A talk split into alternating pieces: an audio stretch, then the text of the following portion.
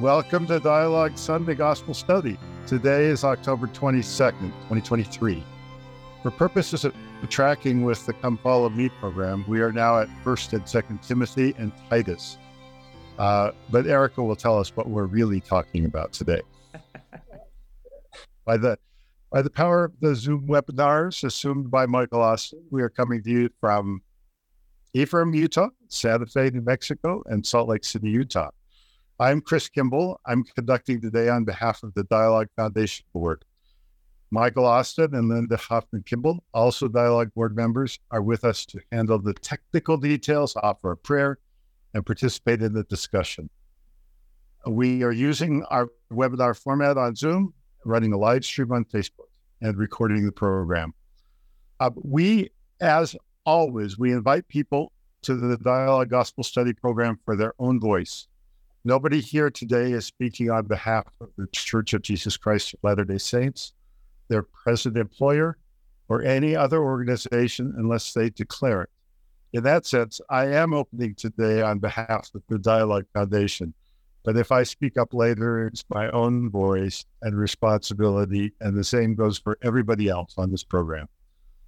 In the first issue of the journal, of the Dialogue Journal, founder Eugene England wrote, My faith encourages my curiosity and awe.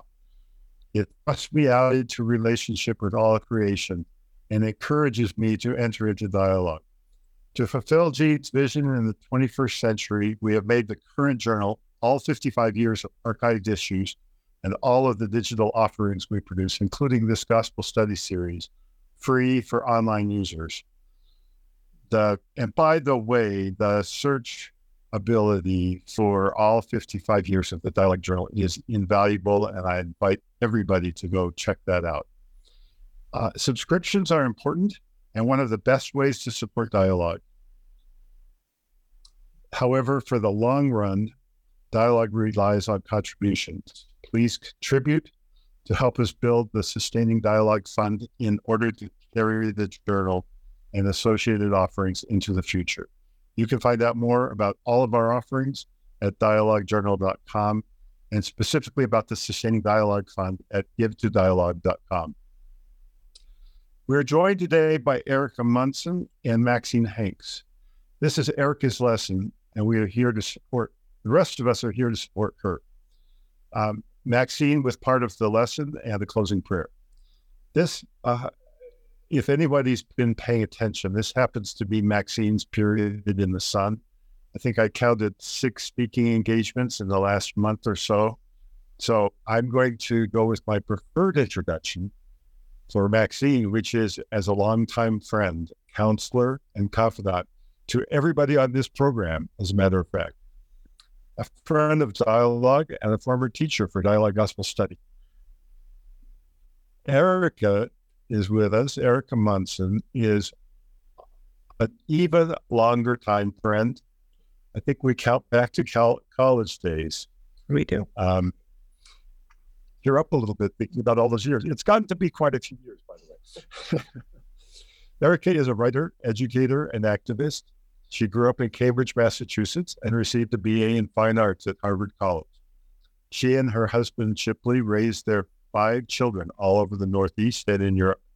In 2009, she moved her family to Utah and was prompted to learn more about the LDS LGBTQ experience, co founding Mormons Building Bridges in 2012. At Mormons Building Bridges, she was involved in public advocacy and community building around queer belonging in the church. In 2020, she left Mormons Building Bridges to focus on ward and stake based outreach through Emmaus LGBTQ ministry. At Waterford School in Sandy, Utah, Erika is an English teacher, a librarian, and dean. She promotes engagement across differences through her role as the Utah co chair of Braver Angels, the national citizens movement to end political polarization. She also is a member of the Faith Working Group of the Utah Suicide Prevention uh, Coalition. Her most recent publication is the essay Eve's Choice in the current issue of Dialogue. Erika believes in the power of community to reconcile high ideals with the realities of difference and the tragedies of human weakness. She serves as an advisor in the Young Women's Program of the Pinehurst Ward in the Sandy East Stake. We're going to open today with a song uh, on a little bit of a lighter note. I believe it will come across that way. The Ball Game by Sister Wynona Carr. Uh, Linda Kimball will offer an opening prayer. We'll turn the time over to Erika for her lesson. And we'll close with music, Working on a Building, performed by Leslie Jordan and others. And Maxine Hanks will offer the closing prayer. Um, for anyone who's keeping time today, Erika uh, has a firm cutoff at 10 o'clock. So we will be a one hour lesson today. It was wonderful. Glad to be on Team Jesus with you, Erika. yeah, for opening prayer. Our great and loving God, we thank thee that we are able to be together through this format. We're grateful for the love and friendship and encouragement and care that we share for one another and for our brothers and sisters on this planet.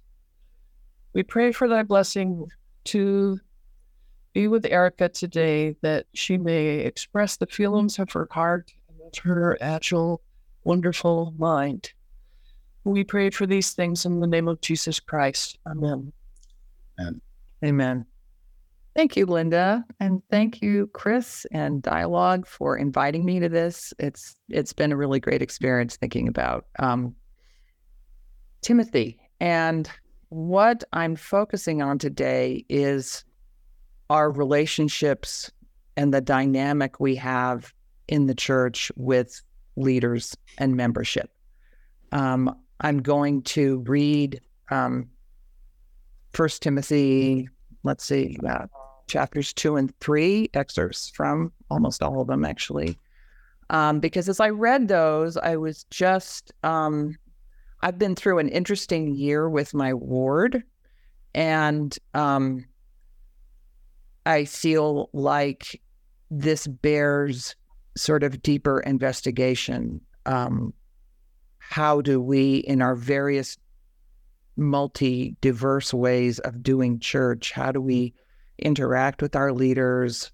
How do we make progress? How does that affect our own um, personal spirituality? What are the challenges? Um, what are the opportunities?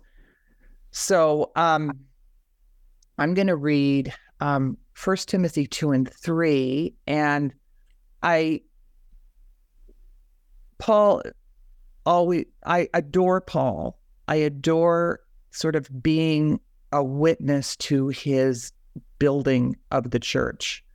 Um, but when it gets to let the women be silent, I'm always like, ah, and totally um, thrown off. And so I really wanted Maxine to come and give us some context for that.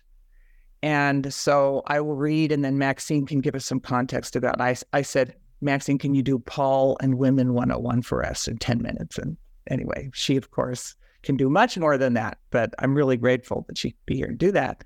Um, and then I'm going to share with you a kind of a case study.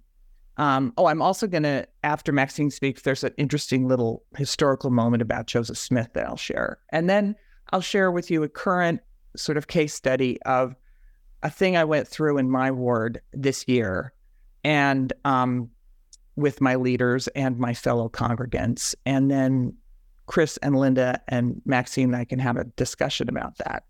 Um, and I'll be interested to see, you know, if there are questions in the chat that we might address or whatever. Um, so that's how we're going to go. So, First Timothy two.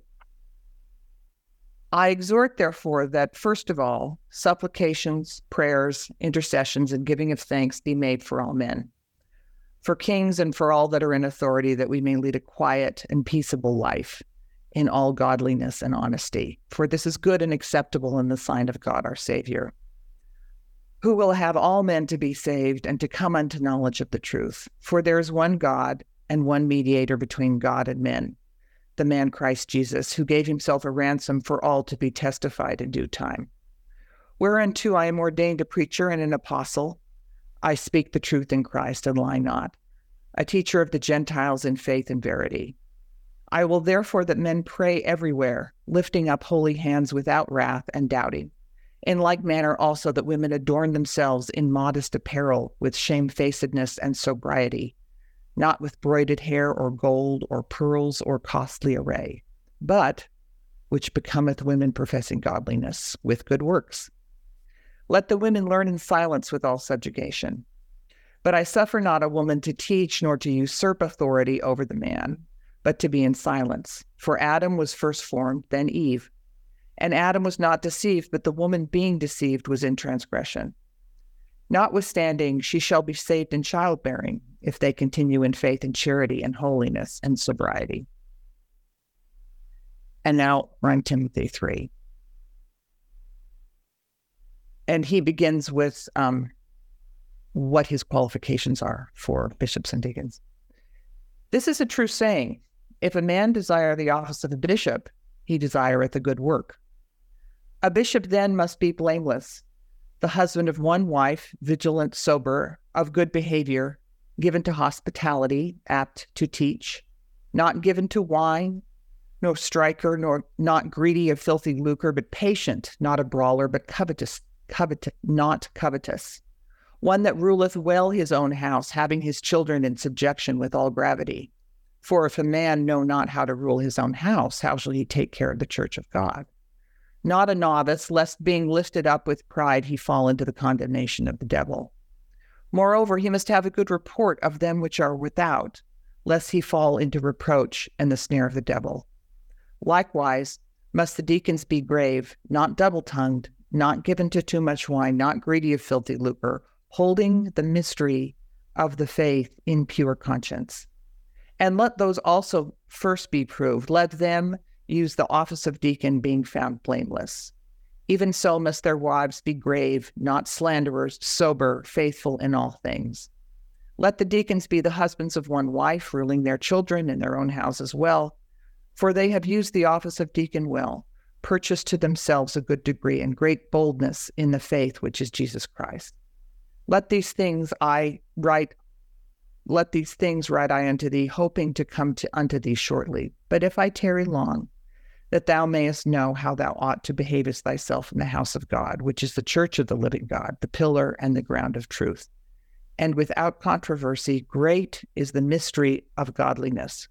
God was manifest in the flesh, justified in the spirit, seen of angels, preached unto Gentiles, believed on the world, received unto God into glory. Okay, can you help us out, Maxine? Sure. Can you hear me okay? Yeah. Okay, great. Um, these are really important passages full of implications and interesting comments. So I'll give a little context first that will lead up to that. And then I'll explain kind of what's happening here when I get to the end of this context. But in light of Jesus's radical teaching that included women as equals and prominent disciples and apostles, when we get to these comments by Paul, uh, supposedly, in Timothy, as well as Corinthians, we find ourselves, you know, asking, was Paul changing what Jesus had taught about women? You know, what's going on here? Um, and so there are a couple of issues I want to mention. First of all, women's equality in the Jesus movement and early Christianity for the first 100 and 200 years, the first two centuries, was a private status, not a public one. Uh, it was done within the safety of Jesus's companions and the house churches, where disciples could practice this radical equality that Jesus was preaching, which they were not allowed to do in um, public society, of Roman culture. So radical Christian inclusiveness had and women's equality, as well as the equality of slaves and others, um, had to be practiced in the private sphere or in private ways. In fact, it was actually in the shift of the church from private to public spheres where women started to lose that equality as time went on. But anyway, um, in Paul's letters, what's interesting is that women are included as equal partners in preaching, the ministry, teaching as uh, apostles and preachers, as well as leaders in the house churches. There, where women are serving as episcopos or overseers, bishops, and uh, deacons and teachers and leaders. So there are all kinds of names. Sorry, I don't know what's going on with my throat. there are all kinds of women's names mentioned in Paul's letters um, as leaders Chloe and Junia the apostle, Phoebe the leader and, and presider, uh, Julia, uh, Mary, Persis, Tryphena, Tryphona, Tryphosa, Rufus's mother, uh, Euodia, Syntyche, Nympha, Appia, Claudia, Priscilla. I mean, the list goes on. So it's a curious contradiction. Why are all these women mentioned as important leaders in equal positions with men? And yet we get to these verses, these passages in Timothy that really throw us. But one thing that Paul is dealing with is he's dealing with tensions between church culture and Roman culture. And he has to somehow solve that and deal with that, both the private and the public culture and, and the tension between the two, and he has to deal with this all across communities in the Mediterranean. Um, so, just a couple of things I want to mention. Um, he has to deal with class distinctions between men and women, and Uh, which are very different between public and private sphere. So, and, and he also has to deal with the the difference between public and private space, how people are treated. So, I want to contrast what he's saying here in Tim- Timothy with what he says in Galatians and then First Corinthians. Because Galatians is really important. It's the very first earliest letter of Paul in like 48 CE. And that's where we get the radical inclusiveness of Jesus's ministry. Um, that's and and it contradicts Galatians, along with Jesus's preaching, contradicts the old law and Jewish customs and traditions and and and the older view of women in Hebrew scriptures, which is what we see popping up in Timothy, what Erika read. Um, so I want to just refer to Galatians really quick because it's really important as the foundation for Paul's work with women and and um, the status of women in the Christian community. It, in Galatians 3, it says, Now before faith came, we were imprisoned and guarded under the, guarded under the law until the faith would be revealed. Therefore, the law was our disciplinarian until Christ came. For in Christ Jesus, you are all children of God. There is no longer Jew or Greek. There is no longer slave or free. There is no longer male and female, for all of you are one in Christ Jesus. So that's the foundation for understanding Paul. It's his first letter. And that's the, the foundation for understanding how he views women. So let's switch really quickly to First Corinthians again as contrast, and then I'll get to Timothy, where Paul is, seems he seems to be um, dealing with public versus private space, the the role of women. And again, I want to say that Galatians is viewed by scholars as as authentically written by Paul. That is not only Paul's letter; it's his first. So in Corinthians, what we see uh, Paul supposedly saying is in 1 Corinthians 14. When you come together, each of you has a hymn, a lesson, a revelation, a tongue, or an interpretation. But if there's no one to interpret, let them be silent in church and speak to themselves and to God. For you can all prophesy one by one, but women should be silent in the churches, for they're not permitted to speak, but should be subordinate, as the law also says. If there's something they want to learn, then let them um, as their husbands at home. So, my brothers and sisters, strive to prophesy, but all things should be done decently and in order. So, what this is saying, well, first we're asking ourselves, is Paul saying that the church should conform to public law because he's citing the law as the governance here? And why? Did Paul view church in Corinth as a public space where people were welcome, or was it still considered a private space? um, because women are considered automatically subordinate to, to men in the home. So these questions arise. Or is he referring to two different types of preaching? Is he referring to a type of preaching done in public versus private? Because what's interesting is the prophetic ecstatic preaching of women was okay, not only in church, but in public. But it was the theological discussions and interpretations in public assemblies that were done by men. So these are questions that scholars ask as to why this is happening here. Um, Paul also says just one other thing in Corinthians. He says in 1 Corinthians 11, any woman who prays or prophesies with her head unveiled shames her head. So why is he saying that? Well, he's alluding to the fact that women are prophets and they do prophesy. So he's validating that. It's okay to have that authority and leadership role in the churches, uh, which is traditionally seen as a male role, but women can do it. But he's saying here, appears to be saying that to be veiled signifies a private space, even in public.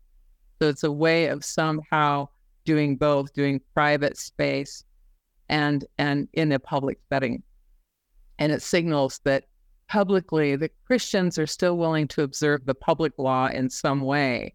They're not trying to undermine um, society. And yet there's no evidence that the women prophets in Corinth actually did veil their faces. So these references raise some other interesting questions. And then we get to Timothy, which Erika read, where basically it would seem that Paul is addressing both the tension between public and private space and the class differences between men and women. And because of the way that this passage that Erika read about how women should dress themselves in moderate clothing and women should learn in silence and full submission, and um, where Paul says, I do not permit a woman to teach or to have authority over a man, she is to keep silent for Adam was formed first, and that goes on to citing Genesis.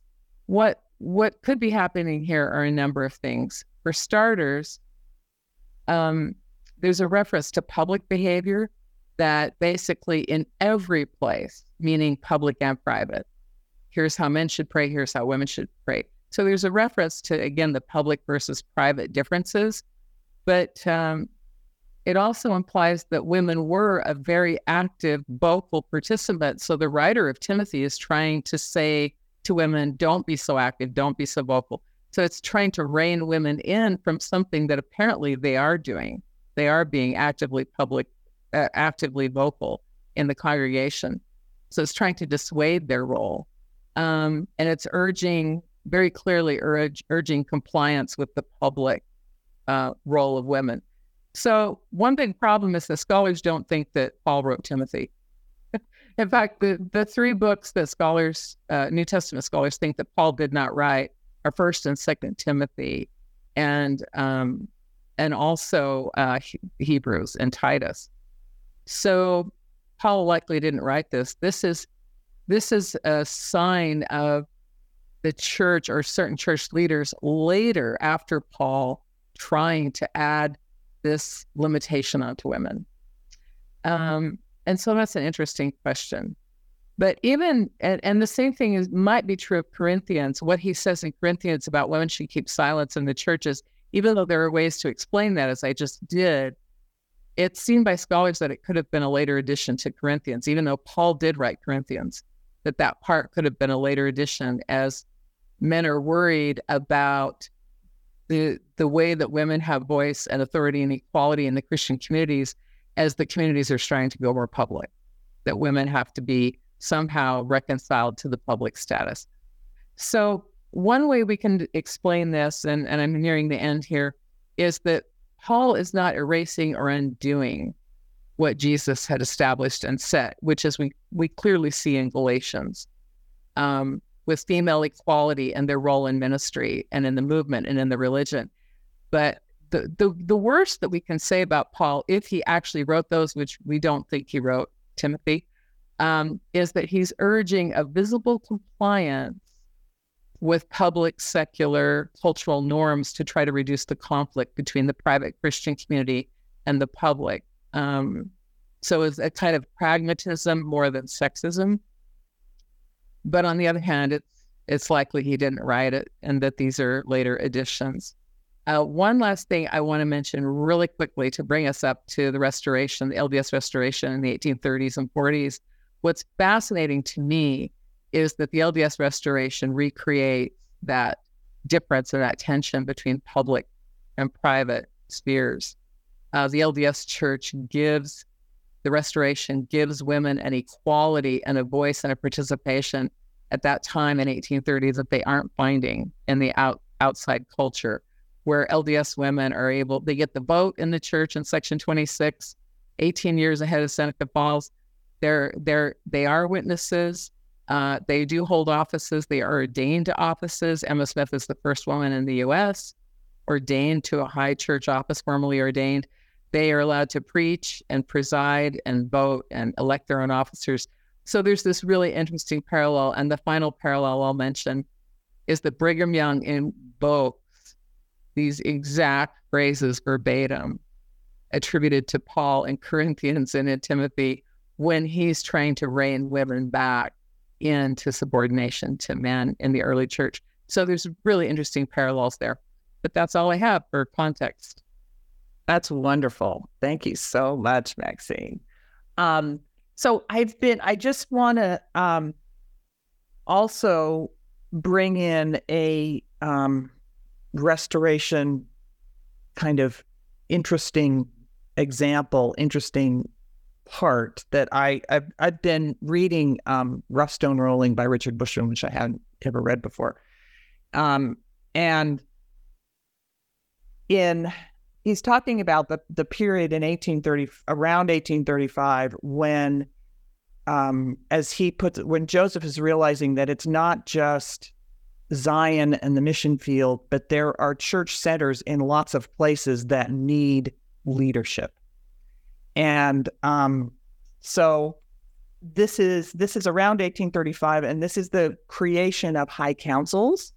And um, I just want to read a little a little bit from this. Unfortunately, there isn't anything um, regarding status of women and women's role in this. But um, Joseph told the High Council in Clay that through them, quote, the will of the Lord might be known on all important occasions in the building of Zion and establishing truth in the earth. So this is what's starting to change. Rather, and then this is Bushman, rather than monopolizing inspiration, Joseph spread it widely, always with the proviso that the revelation at one level did not regulate the authority above. And then later he goes on the Acts of the Apostles from the New Testament, a history of their activities, became the pattern for revelation rather than the visions of Moses on Sinai. At the moment when Joseph's own revelatory powers were at their peak, he divested himself of sole responsibility for revealing the will of God and invested that gift in the councils of the church, making it a charismatic bureaucracy. I think that is a really interesting term, charismatic bureaucracy. So, um, I now want to tell you a story about how I ran up against this charismatic bureaucracy and also my fellow um, ward members. And I do this just as, a, as an interesting case study. This isn't like poor Erika or terrible Erika or whatever, but I'm just really interested in um, getting other people's takes on it and and using it as like how do how do we do this church? How do I do this church?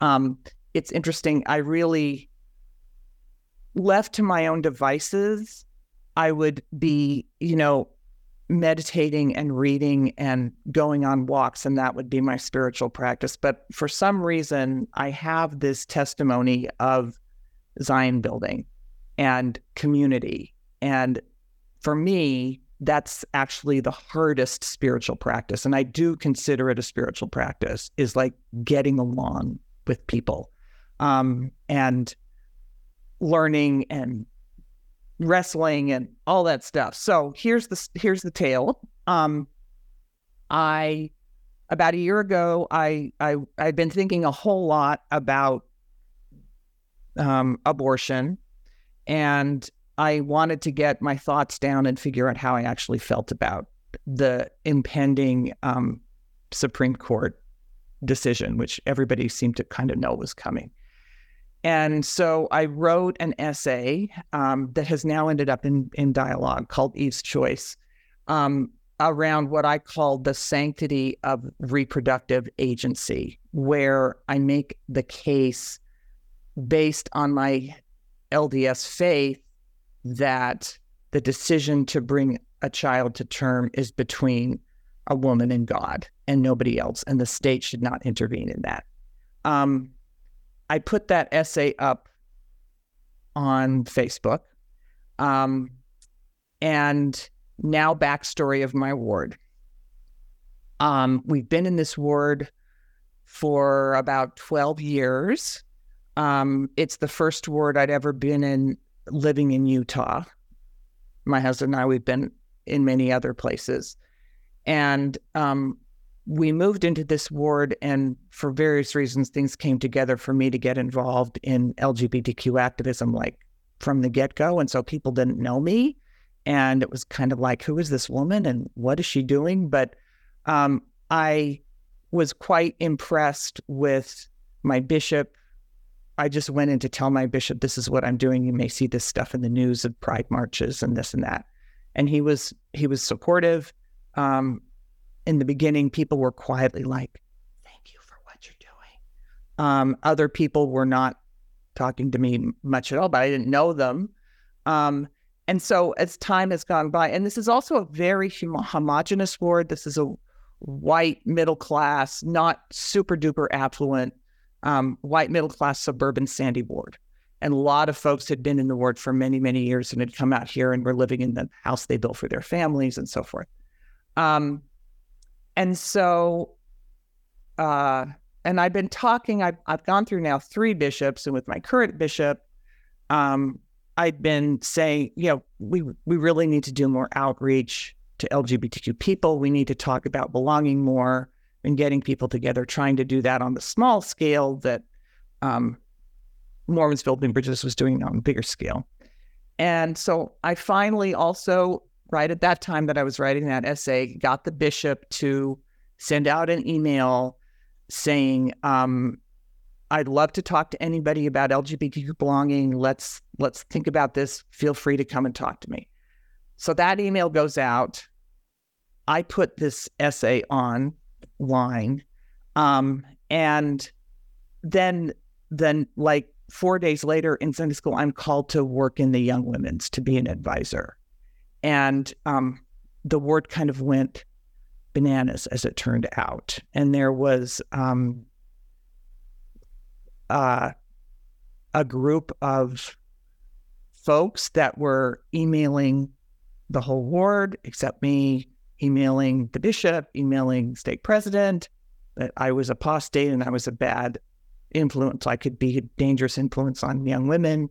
Um, of course, not talking to me, um, and the bishop calls me in and we and he's and he's he's trying to do the right thing. I think he was it's totally unprepared for this. And so the reason I told you that story about the LGBTQ email is that that was also part of people's concern. I think the conservative perhaps majority of the ward was just feeling like, what in the heck is going on here? Um, and so our first meeting was, I was, I explained where I was. I explained that um, this, you know, I talked about the fact that the LDS Church's stance, and I completely understand if he if he wants to release me. I said, whatever.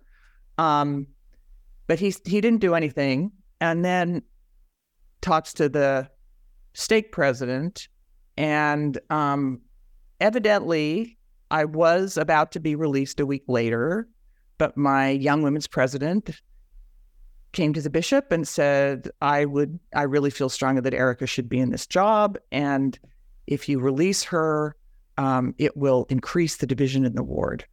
And um, he talked again to the stake president. The stake president talked to the area authority, and I stayed in. And I've been in for a year. And I have an interesting postscript at the end. But um, here are the things. So to Chris and Linda and Maxine. Oh, oh, this is like key. Okay. So I'm fretting about this. Um, the bishop is taking particular um, is particularly concerned about a phrase that says, This puts me at odds with my institutional church. That sounds apostate to him. So before anything is decided, I go to Maxine for advice. And Maxine said, Is you think about working with your bishop and stake president about the wording of this piece. And I was like, I'm a writer. Every word is so important. You know, I can't change anything for them. But she planted that seed in me. So in subsequent discussions with them, I was like, okay, what, you know, the stake president didn't want my bio to say that I was in the young women's, that I was in a young women's advisor. Um, and so I made concession. I made a concession of saying this something like this causes me a this is a struggle for me instead of this puts me at odds with the institutional church. And I took off that I took that off from my bio. Um, here are the things that so Chris and Linda Maxine, here are the things that sort of were really hard for me in this situation. Um, uh, oh, also, one um, mom, the mom who was sort of leading the charge on this, and all this I just know from outside sources, never talked to her. She refused to have her daughter in Young Women's. And so this girl did not have her senior year um, participating in Young Women's in any way, shape, or form. Um, so the sexual politics of this is a concerning just and there's nothing new about that but the the the bishop the stake president and the area authority and do i and i don't even know the area authority. Who is this man? There's just such lack of transparency are talking about me. And that just bugs me to no end. Um and i'm the lowest on the totem pole um and then the the an lds ward at its worst which is when there's challenge or conflict and people don't talk to each other, they go to the hierarchy. And then the hierarchy has to tr- so translate. And but he's there are concerns. He won't name names, and there are people who don't like you, and you know that is so not a Zion society in my world. Um, and it's also squandering the opportunity for like for relationship for me to sit and listen to a sister's concerns, which I am happy to do. We ne- we did not with this particular sister. I never had that opportunity. Um, and then, and this is actually what I worried about the most was the chilling effect that this would have on me. And I can already, and I've over the year, I've noticed that. Um, am I not going to um, be as vocal about the things I care about because I feel I feel some that that some kind of unspoken deal was made in this. Am I going to do that? Um, and I'm actually really glad about the lag in um, publishing for dialogue because so I just put this up for my Medium account last June and it's now just up in dialogue. So it's like, yeah, she still thinks that this is this is I'm still here, people. So I was I'm actually grateful for that. Um, and haven't heard anything about that. Um, so wise panel, what are your reactions? So I'm going to jump in to think out loud that because of the setup with First and Second Timothy, it's tempting to, and it's tempting to think about women speaking. It's tempting to think about politically hot issues, LGBTQ issues, or abortion or women's autonomy. And depends on how you talk about it. But I actually think that in our wards and stakes, but in our wards, the sharpest tension is, and I've just recently been speaking about this, the sharpest tension is over how we teach our teenagers. And we it's it's subtle. It isn't. It isn't on the surface, and maybe it has to. Maybe it needs to be on the surface for the community conversation that you would like to have. I mean, I I resonate with that. I I would have sat down face to face with with that person who was objecting, but I I, I think that I think the I, I I'll just stop there. I think I think the tension that is seldom identified is that we are really in a in a political sense, in a you know political. I mean, like Democrat Republican division in a women's rights, and if you look at how people are growing up now, thinking about LGBTQ issues, I think there is a real struggle over whether our teenagers hearing, and and we should not we should probably surface that. We should probably surface that and talk about it that way. What are we teaching? Yeah, I I was able to have a discussion with one other mother who was willing to talk to me, and um, what came out, her her fear was they're so impressionable, and my daughter could be curious about what you're writing, read what you're writing, and be led astray at this young impressionable age, which is, you know, 14, 15 um, and that's the you know that's the classic like don't don't teach them skills for i mean i'm i'm this is a stereotype and i'm simplifying but but fear of rest young people giving young people the opportunity to wrestle Go ahead. I'm still. I'm still. You're still Every I'm reminded of a years ago. So, in a different century, I was um, working with the Young Women's Program, actually, in my role in in a ward, and the uh, leaders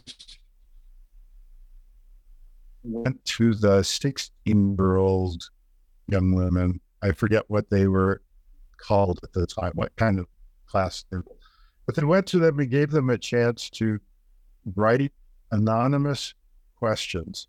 What would you like our lessons to be about? And those questions came back with um, we want a lesson about abortion.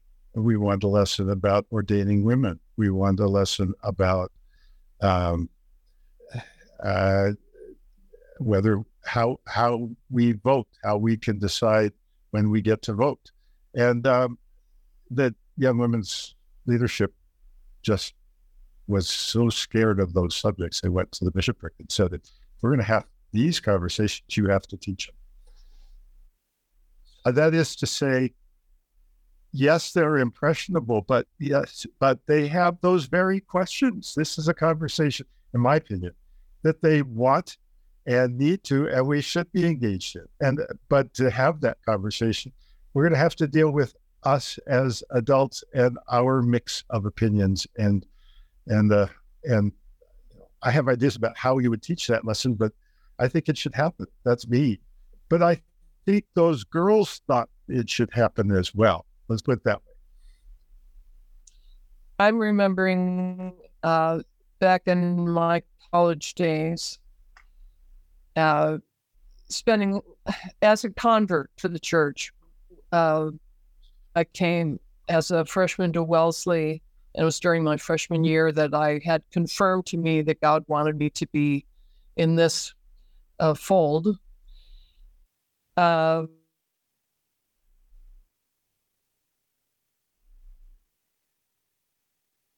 the gospel is all that is true. And you have quotes from both Joseph Smith and Brigham Young and some of the other people who whose um, uh,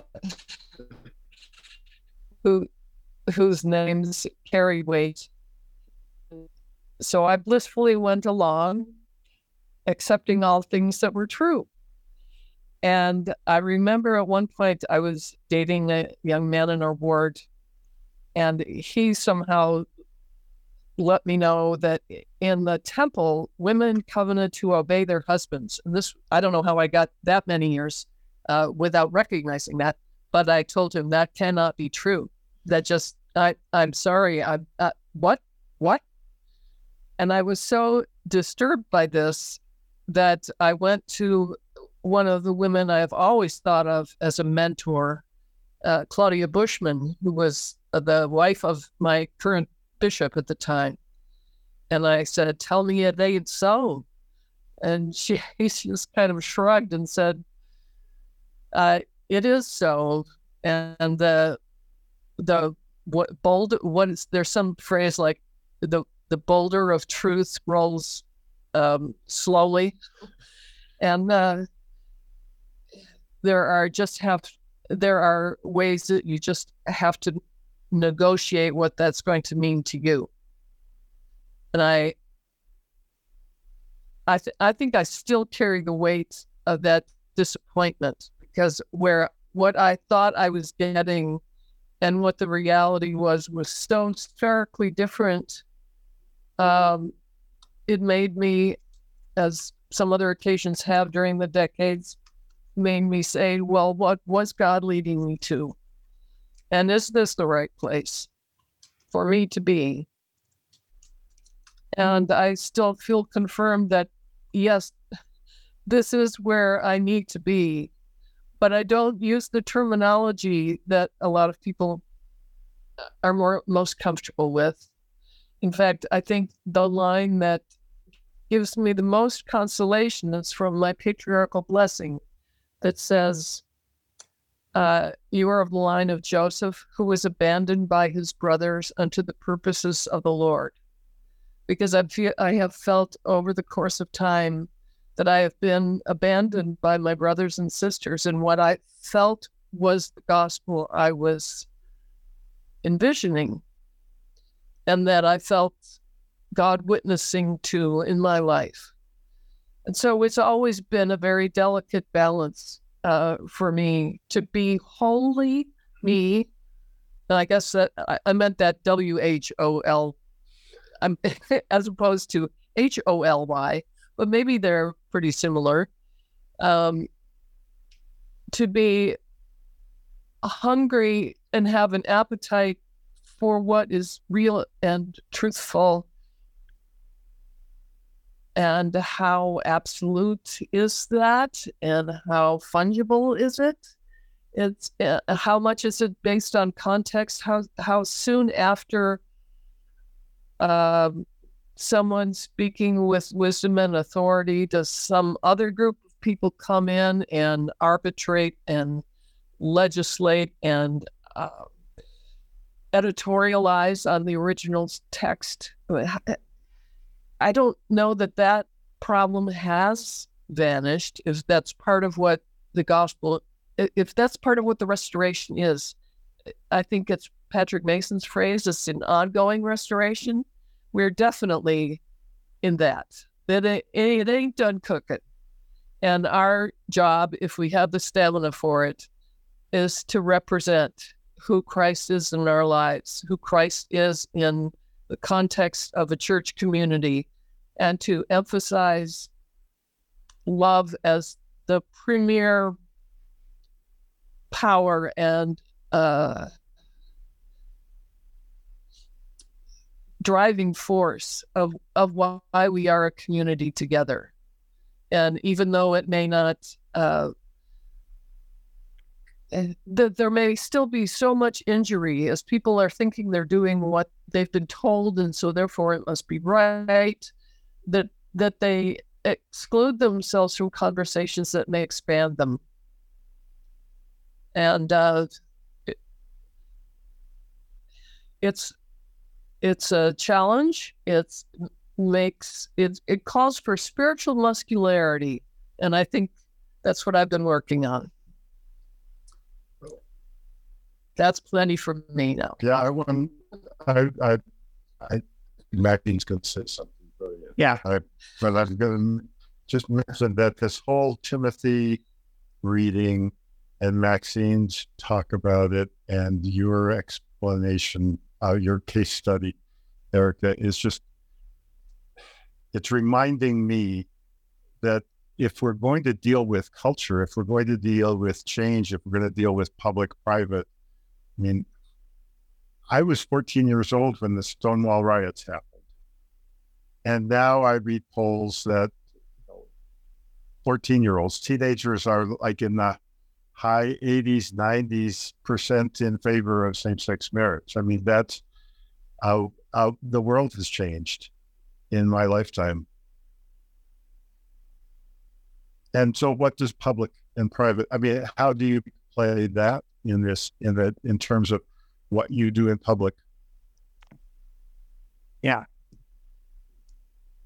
that's a really uh, vital question, Chris. I'm glad you mentioned that because Erika's story brings up those tensions of public versus private, and also the personal, the individual versus the group, the collective.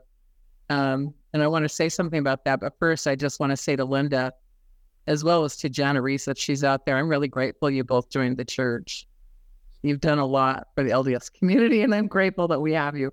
But anyway, this this tension between public and private comes up with Erika's story in a couple of ways because she's wanting to to to share her voice in public and dialogue, you know. So she has to go through this tension between the the private voice in church and how she relates to people at church and then sharing her voice in public and how that's going to affect people in the private space of church. And I was really proud of Erika for the way that she navigated that and tried to work with both, uh, honor both the public and the private and their relationship to each other. And then the, the public comes in again with young women. I taught young women's as well in my ward, but young people in our church are dealing with public secular issues that have to that have come back into the church. So we need to deal in church and in our discussions with what our young people are dealing with in their public lives, you know. So the public does have to be dealt with at church.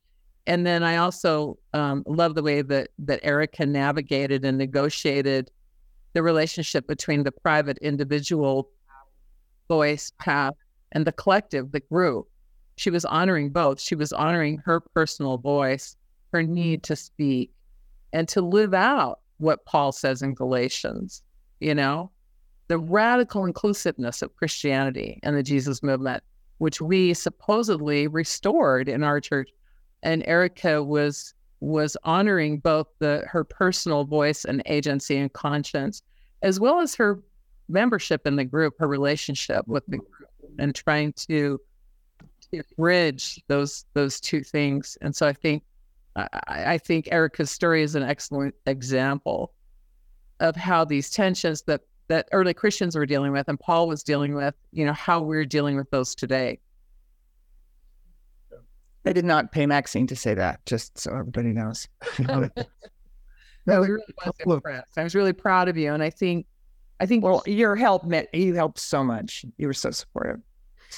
Well, it it is you know we we deal with those tensions, and and we want to be, we we want to value both our our individual voice and agency, which we need to value, the inspiration coming through us, and the radical equality for LGBTs and women and everyone, persons of color, you know, in the Christian movement and in this church. And at the same time, we're part of we're part of the body of Christ and and we're trying to figure out how to live that out um, and and honor that, but in a way that again goes back to the balance that that you cited in from Bushman. Joseph Smith was really trying to set up decision making councils and bodies and authorities that were going to balance each other, that were going to counterbalance each other. That's what he set up. And then a lot of that shifted during the crisis of the succession crisis, the death, the martyrdom, and the move to Utah. But anyway, those are great points. So right, right. Um, Can I just say that? that yes. That business. I mean, I, there are a couple of really good comments here. Or if you're seeing them, Erika, or I'll put yeah. them in. But yeah, um, that that business of someone not liking what's going on and going to an authority figure rather than to the individual uh, drives me crazy. I mean, I have sort of a flare response to that. It sounds like you managed it remarkably well, but I uh, um, that that is a characteristic not just of the Mormon community of any any sort of community building. I and that I mean I've seen it recently in my neighborhood with it's sort of like neighbors should talk to each other instead of going to because I live in an HOA. There's an HOA board. So there's someone, an authority figure you can go to and make the complaint and try to make it anonymous. And it just drives me crazy. I, it is it is a community sickness, I guess. And I I'll just put it there. There there there are two comments here that I that I thought let me rather than read them all, let me capsulize it. One is that we um this public private distinction that Maxine talked about um, also relates to the way uh, uh, the way the way it's written here is um, this is Christians trying to have their cake and eat it too. And we end up with problems with we're not we're we're against slavery, but we have slaves and we don't really know what the church rule is when we look back a hundred years later um, or 200 years later. Um, that that's an interesting problem when we're being as pragmatic as whoever wrote Timothy. Um, the other is that um, just to highlight that in the last conference, one of the talks that has gotten a lot of conversation has had a um, line about not learning from or not not paying attention to unbelievers or to those who don't have an orthodox view, which unfortunately would reinforce some of the people, um, some of the phrases you use, Erika. I, I, and I lastly, Linda's pointing to her, Linda's pointing to her watch and reminding me to watch the time. right. Um, yes, absolutely. The I mean, and this is just a constant tension is um, feeling. Um, I think for me, Maxine, that radical inclusion includes thought and parsing theology that he Paul was concerned or the Timothy was concerned about women doing in public. Um, and but when what I came away with from this is that I'm I'm I now have a better relationship with my bishop and my stake president and that we just know each other better. We just hung out together. And and for instance in the in the discussion with my stake president my youngest daughter he was her paw on a trek uh, with my youngest daughter and that was the last church thing that she she actually liked it that she liked she thought it was kind of hilarious but she actually liked it but that was the last church thing that she did and then we got a new young women's president who gave her an apron for her birthday, and she was out of there. Um, anyway, so he always wants to know how she's doing. And I was able to say, yeah, when she stopped doing young women, she went on, she joined the, um, the, the youth advisory board of our local Planned Parenthood. And he, at that, he thought Planned Parenthood was like of the devil at that. And so that just gave him maybe a little more information. And um, he came up a couple weeks later in a stake conference. He came up to me and said, I'm really glad that was a really good conversation we had. So I now have a, a relationship with him. I have a relationship with my bishop. And I think for other ward members, I wanted to model um, this uh, tension of loyalty while not backing down. And who knows if I did that or if I did back down too much or whatever. But um, it's it's been a really interesting um, journey on this, and um, the story isn't over. But um, I lasted a year, and I'm calling that a win at the moment. Um, so anyway, so uh, I want to close with another song, um, which is about it's another gospel song called "Working on a Building," and that's my metaphor for a word for Zion is that we are working on a building together, and it really, really matters to me. And that's what my testimony is. Is um, I have often said that committing yourself to a faith community full of people who drive you crazy is an excellent spiritual practice. And um, so that's that's been part of my life. And thank you for letting me share it with you. Um, and we'll listen to the music, and then Maxine will close for us. And I've got a an image I'd love you to look at while we play the song. It's a painting by J. Kirk Richards, and it's called Friends in Church, and um, it's beautiful. So let me share screen and try to find this. Erika, I can either play the song or show the picture, but we can't do. Oh, bummer. Okay, um, oh. you got to play the song. You got to play. All right.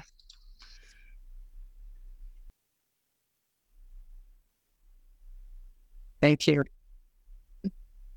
Okay, we'll pray. Our most gracious Father and Mother and Most High God, we are so grateful for each other, for the house church that Dialogue Sunday School creates for us as a place where we can bring our spiritual searching and our voices, our integrity and our authentic desires together with our tradition, where we can learn and struggle to grow and to find our own way and our own path and our own relationship with Thee and at the same time find ourselves together in the body of Christ.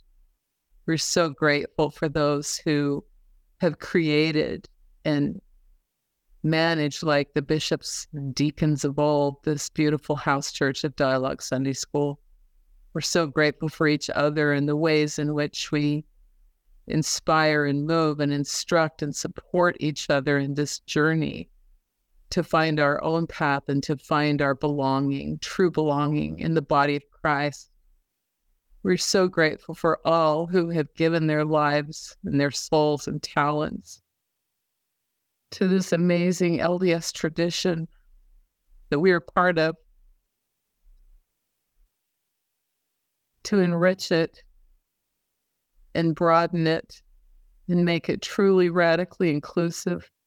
Please be present with us and strengthen and sustain us in all of our searching and all of our collaborations and are ministering to each other, that we will have the courage to speak as we are moved, to live as we are inspired, and to love one another radically. We're so grateful for Erika and all of her work on behalf of our community. Please be with her and continue to bless her and be with all of us as we strive to love thee and love all of our brothers and sisters. And we say these things in the name of our radical elder brother, Jesus Christ. Amen. Amen.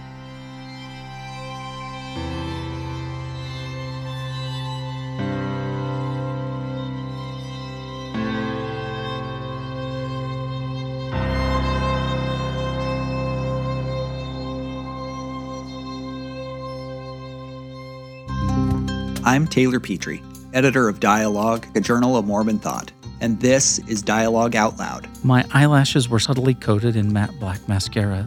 On my cheeks, a light dusting of dusty rose colored blush powder.